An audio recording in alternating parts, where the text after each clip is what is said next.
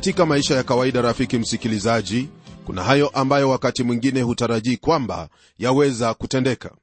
Kwa mfano kwa muda mrefu kulikwepo na hali hiyo ya kufikiri kwamba mtu aliye na ngozi nyeusi hawezi kufanya hayo ambayo mtu mwenye ngozi nyeupe yuwaweza kutenda. Lakini kadri ya vile ambavyo siku ziliendelea jambo hilo limeonekana kuwa si kweli hata kidogo bali inategemea kipaji alicho nacho mtu hili msikilizaji wangu ndilo ambalo tutaliona kwenye somo letu la leo kuhusu hao waliofanya mambo yao kwa imani. Najua kwamba ni vigumu sana hata kwako leo hii kukubali kwamba kuna tabaka ya watu wengine ambao huenda ni vigumu wao kupatikana katika orodha ya watu hawa wa mungu. Hasa nanena habari zake rahabu yule mwanamke kahaba aliyekuwa akiishi katika mji huo wa yeriko karibu kwenye somo letu basi lililoko kwenye waibrania sura ya 11 tukianzia aya ya 31 hadi 34 tupate kuona imani ya rahabu. Neno la mungu latuambia hivi kwenye aya ya 31 kwa imani rahabu yule kahaba hakuangamia pamoja na hao walioasi kwa kuwa aliwakaribisha wale wapelelezi kwa amani. Huyu mwanamke aliyekuwa kahaba habari zake twazipata kutokana na nyuta hizo za yeriko zilizoanguka. Aliishi ndani ya mji huo na katika siku hizo ambazo wana wa israeli walikuwa wapiga kambi karibu na mji huo kama kila mmoja aliyekuwa katika mji huo rahabu naye aliwaza ni kitu kipi kitakachoupata huo mji. Neno hili lasema kwamba kwa imani rahabu yule kahaba hakuangamia pamoja na hao walioasi kwa kuwa aliwakaribisha wale wapelelezi kwa amani naam hapa twapata habari za imani toka kwenye sehemu ambayo hungelifikiri kwamba waweza kuipata. Rahabu aliishi katika mji uliokuwa wa kipagani na wenye watu waovu. Isitoshe mwanamke huyu alikuwa akifanya kazi hiyo ambayo ni nzee kuliko zote duniani yani ukahaba.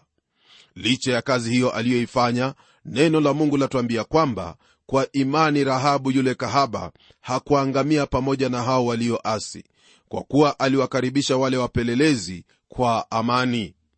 Kwa hakika ungelitarajia kwamba mfalme pamoja na watu wengine ndio wangeliokoka lakini haikuwa hivyo. Hawakuokoka kwa sababu na maana ikiwa kwamba watu hao walikuwa waasi na wenye kukosa imani au walikuwa na hali hiyo ya kutoamini. Hata hivyo jambo ambalo twaliona kwenye neno hili ni kwamba mungu alikuwa na hali hiyo ya kujizuia kwa habari za kuharibiwa kwa mji huo hili nalo tutaliona baadaye. Hasa kile ambacho nataka tuangalie kwa pamoja tena kwa umakini ni imani ya huyo mwanamke kahaba rahabu imani aliyokuwa nayo maana imani yake yajidhihirisha waziwazi. Watu wa israeli walipovuka ile bahari ya shamu neno liliwafikia watu wa yeriko kuhusu hilo ambalo lilikuwa limetendeka. Na kutokana na habari hizo mioyo yao iliyeyuka ndani yao. Lakini katika haya yote ilikuwa ni vigumu kwa mtu yeyote katika mji huo wa yeriko kufikiri kwamba wana wa israeli hawatapita na kuvuka ule mto. Hakukuwepo na daraja yoyote na mto ulikuwa umefurika hata kingoni mwake. Kwa sababu hiyo watu hao wa yeriko walifikiri kwamba walikuwa na muda tosha wa kufanya maandalizi kabambe ya kupambana na hao wana wa israeli. Mtumishi wa mungu yoshua alituma wapelelezi katika mji huo na walipoingia walimfikia huyo kahaba rahabu ambaye huenda alifikiri kwamba amepata wateja wawili.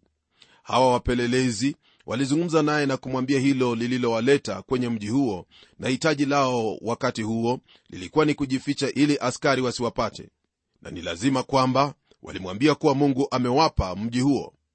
Na bila kusita rahabu aliwaficha ijapokuwa ilikuwa ni hatari kwake kufanya hivyo jambo moja ambalo aliwaambia ni kwamba watakapouteka mji huo wamkumbuke yeye pamoja na jamii yake. Alitaka wamhakikishie kwamba watamwokoa wale wapelelezi walimwambia kwamba wakati huo utakapofika aiweke ile kamba hapo dirishani ili wakija waione. Ushuhuda wake wapatikana kwenye kile kitabu cha yoshua sura ya pili aya ya 9 hadi 11 ambapo neno lake mungu latuambia hivi. Akawaambia wale wanaume mimi najua ya kuwa bwana amewapa ninyi nchi hii na ya kuwa hofu imetuangukia mbele yenu. Maana tumesikia jinsi bwana alivyoyakausha maji ya bahari ya shamu mbele yenu hapo mlipotoka misri. Tena mambo hayo mliyowatendea hao wafalme wawili wa amori waliokuwa ng'ambo ya yordani yani sihoni na ogu mliowaangamiza kabisa. Na mara tuliposikia hayo mioyo yetu iliyeyuka wala haukusalia ujasiri wowote katika mtu awaye yote kwa sababu yenu kwa kuwa bwana mungu wenu yeye ndiye mungu katika mbingu juu na katika nchi chini. Aya ya 12 na 13 rahabu anaendelea kwa kusema kwamba basi sasa nawasihi niapieni kwa bwana ya kwamba ninyi mtaitendea hisani nyumba ya baba yangu tena nipeni alama ya uaminifu ya kwamba mtawaponya baba yangu na mama yangu na ndugu zangu wanaume na wanawake na vitu vyote walivyo navyo na kutuokoa roho zetu na kufa. Kwa kweli maneno kama haya huwezi kutaraji kwamba yaweza kutoka kwenye kinywa cha mwanamke kama huyu rahabu. Lakini ndiyo hayo. Naam huu ndio ulikuwa ni ufunuo wa ajabu. Mungu hakutaka kuuharibu mji huo tu bali kwa subira iwapo watu hawa wangeliamini hicho ambacho walisikia kumuhusu mungu na kumwamini basi wangeliokolewa.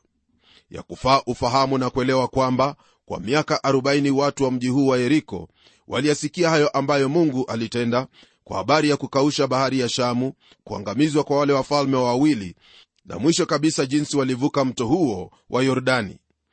Huo muda ambao mungu alitumia kutenda haya yote ulikuwa ni muda wa kuwaruhusu wao kupata nafasi ya kumwamini yeye.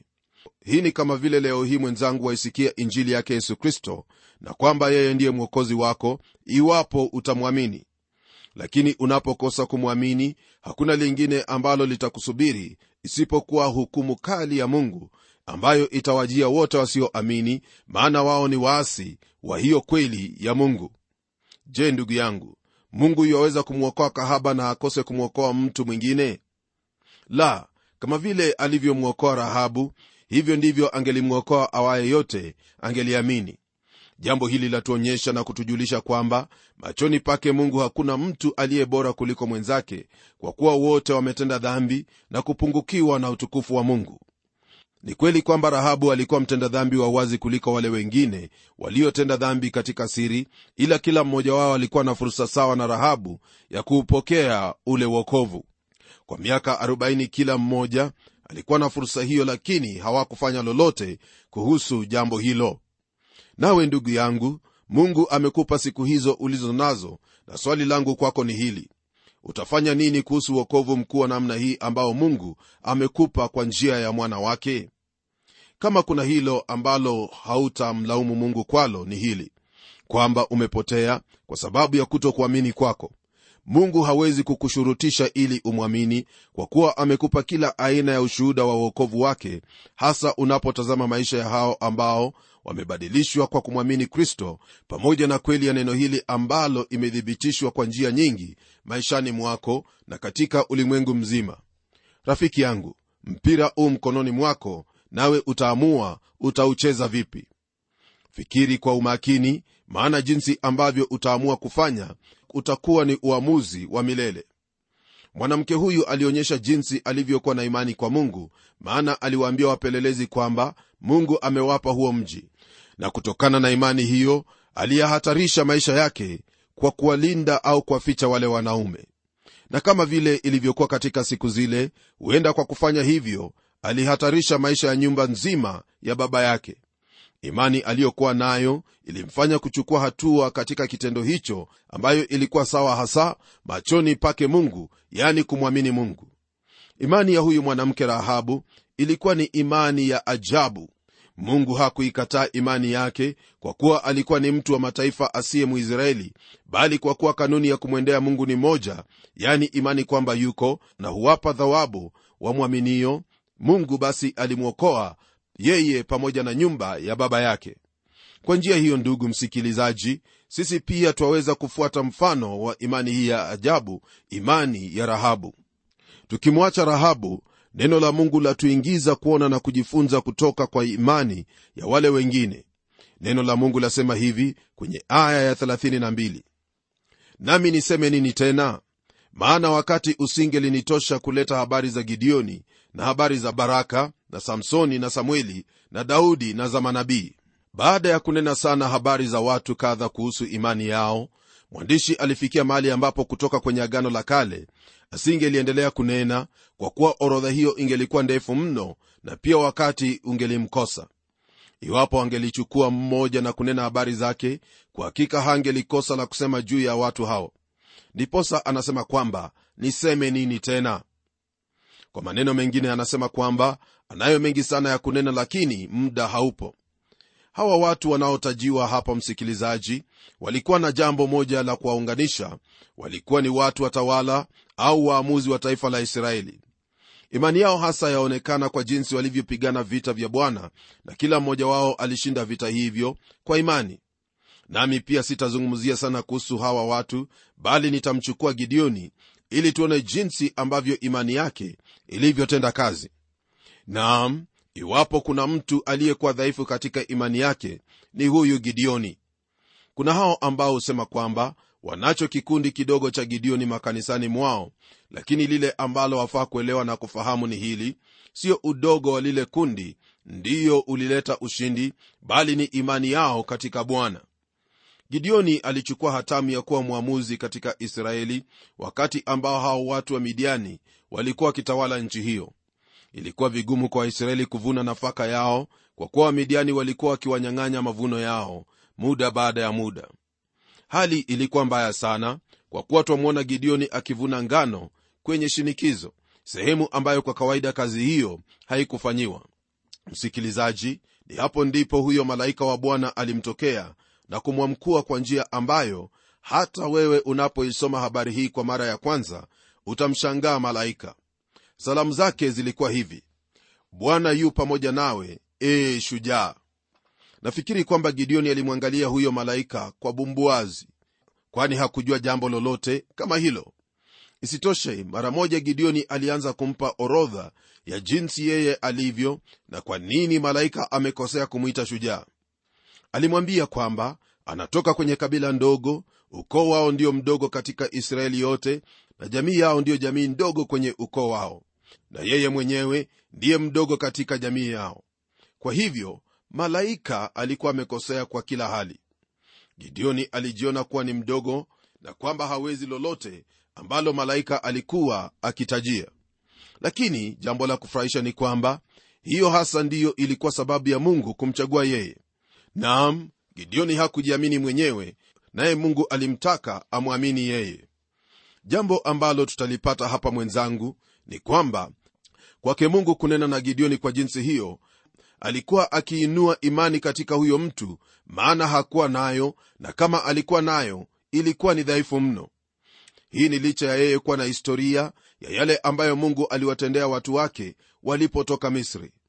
Baada ya yote kusema na kusikiwa imani yake gideoni ilikuwa mara kabisa na twaiona imani hiyo kazini walipowashinda wale wa midiani waliokuwa wengi mno huku akiwa na watu 3 pekee.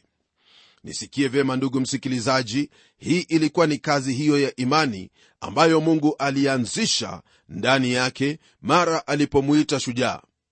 Nam imani ni kuwa na hakika ya mambo yatarajiwayo ni bayana au ukitaka cheti ya mambo yasiyoonekana mungu alikuwa na cheti ambayo ni hakikisho la hilo ulilo nalo kwamba gideoni ni shujaa na hivyo ndivyo ilivyokuwa. Kuna wakristo wengi leo ndugu yangu msikilizaji ambao wanaamini kwamba ni lazima pawepo na mambo fulani maalum ili bwana awe hapo. Kwa taarifa yako mungu hafanyi kazi kwa sababu kuna watu wengi au kuna hayo ambayo twaona kuwa ni msingi kwa mungu kutenda kazi yake miongoni mwetu kinyume cha hayo ni kwamba mungu yu kazini miongoni mwa maisha ya watu binafsi na katika vikundi vidogo vilivyo na imani kwa mungu kuhusu hayo ambayo wanatazamia maishani mwao. Kuna watu wengi tusiowajua lakini kwa imani wanatenda mambo makuu sana. Niliambiwa kisa hiki ambacho chamuhusu mchungaji mmoja. Huyu mchungaji alikuwa na kanisa lililokuwa na watu wengi sana na alimshukuru mungu kwa kumneemisha katika kazi yake ya uwakili siku moja katika usingizi alipata fursa ya kuona maono ya mbinguni kuhusu wakati huo wa kupewa thawabu kwa hao waliomwamini mungu na kutenda kazi pamoja naye. Huyu mchungaji alipewa kile ambacho aliona kuwa hakiandamani na kazi aliyoifanya ulimwenguni.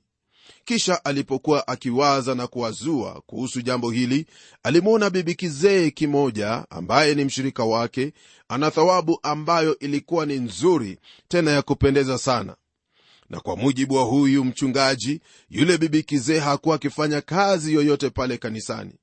Katika hali hiyo malaika mmoja alimjia na kumwambia kwamba ana jambo la kumwambia. Alimchukua huyo mchungaji na kumwonyesha kanisa lake na kisha kumwonyesha kazi ambayo yule bikizee alikuwa akifanya. Je wajua alimwonyesha nini alimwonyesha yule bikizee amelibeba lile kanisa akiwa kwenye magoti yake akifanya maombezi kwa ajili ya mchungaji na washirika wote kwa jumla. Na hiyo ndiyo sababu ya kupewa thawabu hiyo. Mara moja mchungaji alifahamu kwamba kama isinga alikuwa huyo bibi kizee kwa hakika hangelikuwa amefikia hapo alipo.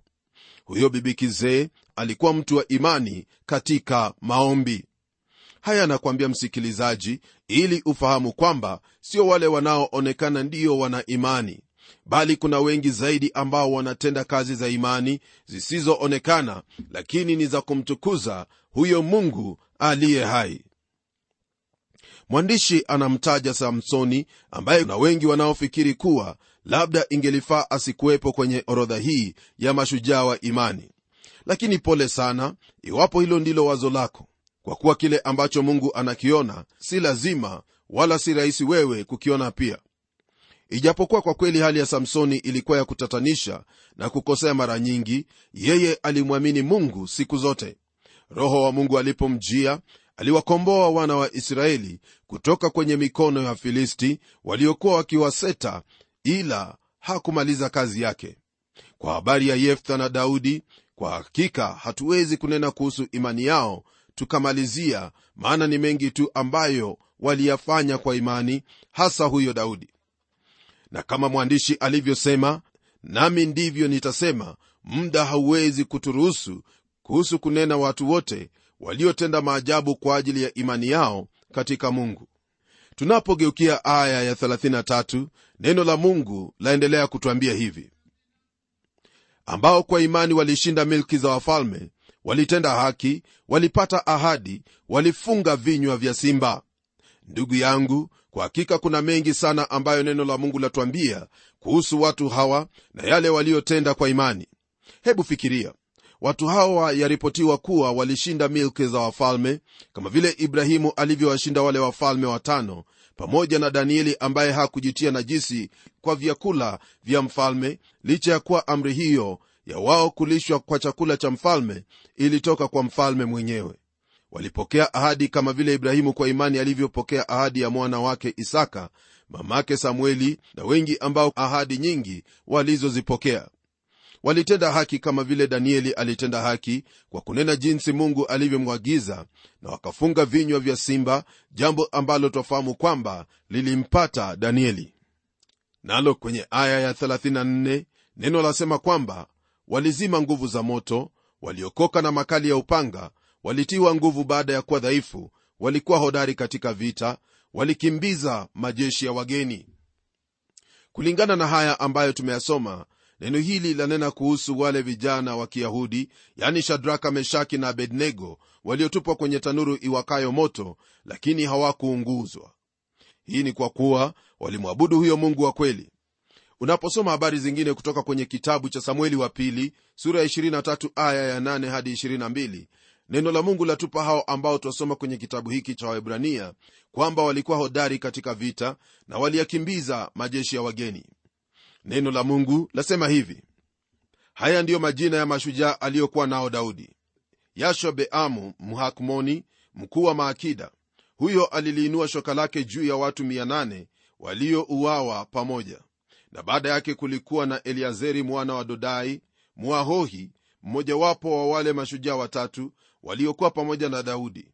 Walipowatukana wafilisti waliokuwa wamekusanyika huko ili kupigana na watu wa israeli walikuwa wamekwenda zao huyo aliinuka akawapiga wafilisti hata mkono wake ukachoka na mkono wake ukaambatana na upanga.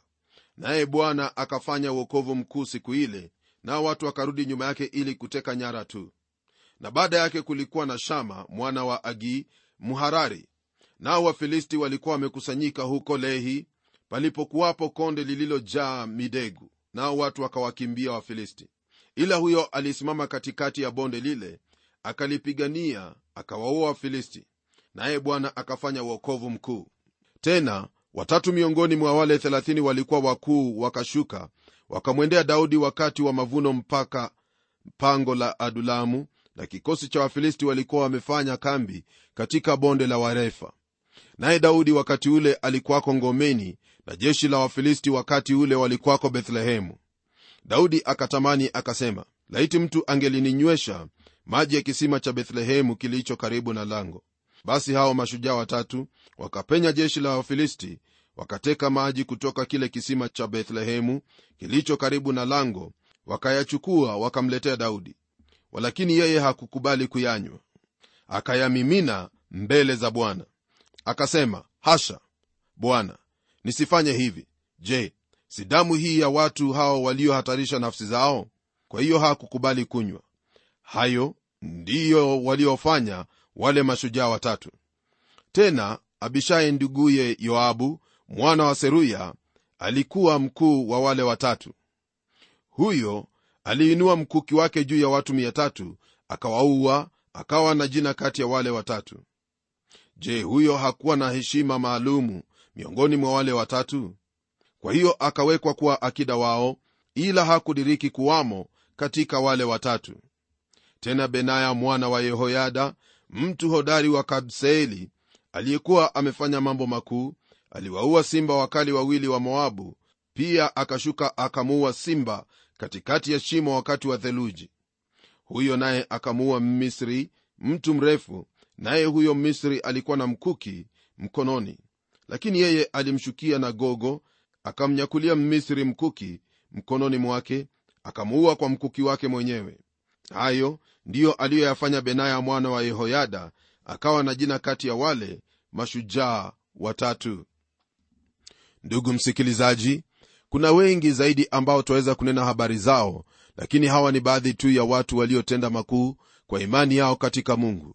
Naamini katika hawa twaona kwamba walikuwa na hilo ambalo twaweza kulitajia kuwa ni imani ya kupigana vita. Jambo ambalo nataka ulione na kulishika kabisa ni kwamba baada ya neno kusema kuhusu mmoja wa wale mashujaa habari zake zamalizia kwa maneno haya. Naye bwana akafanya uokovu mkuu. Hili ni thibitisho kwamba katika vita vyao hawajiamini wao wenyewe bali walitegemea ahadi ambazo mungu aliwapa kwa mujibu wa kile kitabu cha kumbukumbu la torati kuhusu ushindi wao. Tazama sura ya 28 ya kitabu hicho nawe utamakinika.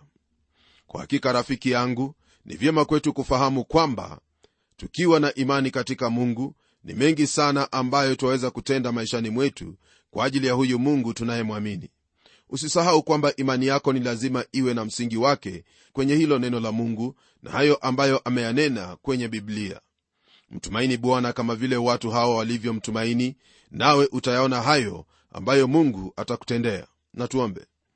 Baba mfalme mungu wa israeli kwa mara nyingine tena twaja mbele zako tukiwa na shukrani kwenye mioyo yetu kwa kuwa wewe ndiwe mungu. Twakushukuru kwa kuwa daima wewe huachi kutunenea hayo ambayo ni ya kutuhimiza mioyoni mwetu ili tuendelee kufanywa imara katika imani yetu. Namwombea ndugu yangu msikilizaji kwamba kutokana na haya aliyojifunza leo hii bwana utamwezesha kukutumaini na kutenda yote kwa imani maana hilo ndilo ambalo wahitaji tuwe nalo katika maisha yetu. Najua kwamba kwa uwezo wako wa roho mtakatifu utamwezesha na kumtendea kwa sifa na utukufu wa jina hilo la yesu kristo aliye bwana na mwokozi wetu amen. Rafiki yangu watu hawa ambao twasoma habari zao walikuwa ni watu kama sisi lakini tofauti kati yao na sisi ni imani yao katika bwana. Wewe pia waweza kuwa tofauti iwapo utatumikisha imani yako katika ulimwengu unamoishi. Mungu akupe nguvu na uwezo wa kutekeleza haya kwa jina hilo kuu la yesu kristo na hadi tutakapokutana tena kwenye kipindi kijacho ili tuone tena ni yapi ambayo mungu yuataka tujifunze. Mimi ni mchungaji wako jofrey wanjala munialo na neno litaendelea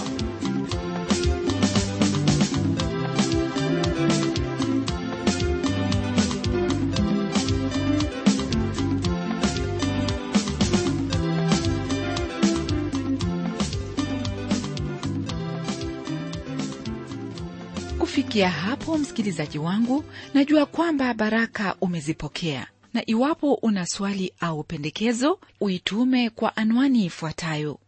Transworld radio sanduku la posta ni 21514 nairobi. Kisha uandike code namba ambayo ni 00505 kenya. Nitarudia tena. Transworld radio sanduku la posta ni 21514 nairobi kisha uandike code namba ambayo ni 00505 kenya. Hebu tukutane tena kwenye kipindi kijacho kwa mibaraka zaidi. Ni mimi mtayarishi wa kipindi hiki pamela omodo nikikuaga kwa heri. Na neno litaendelea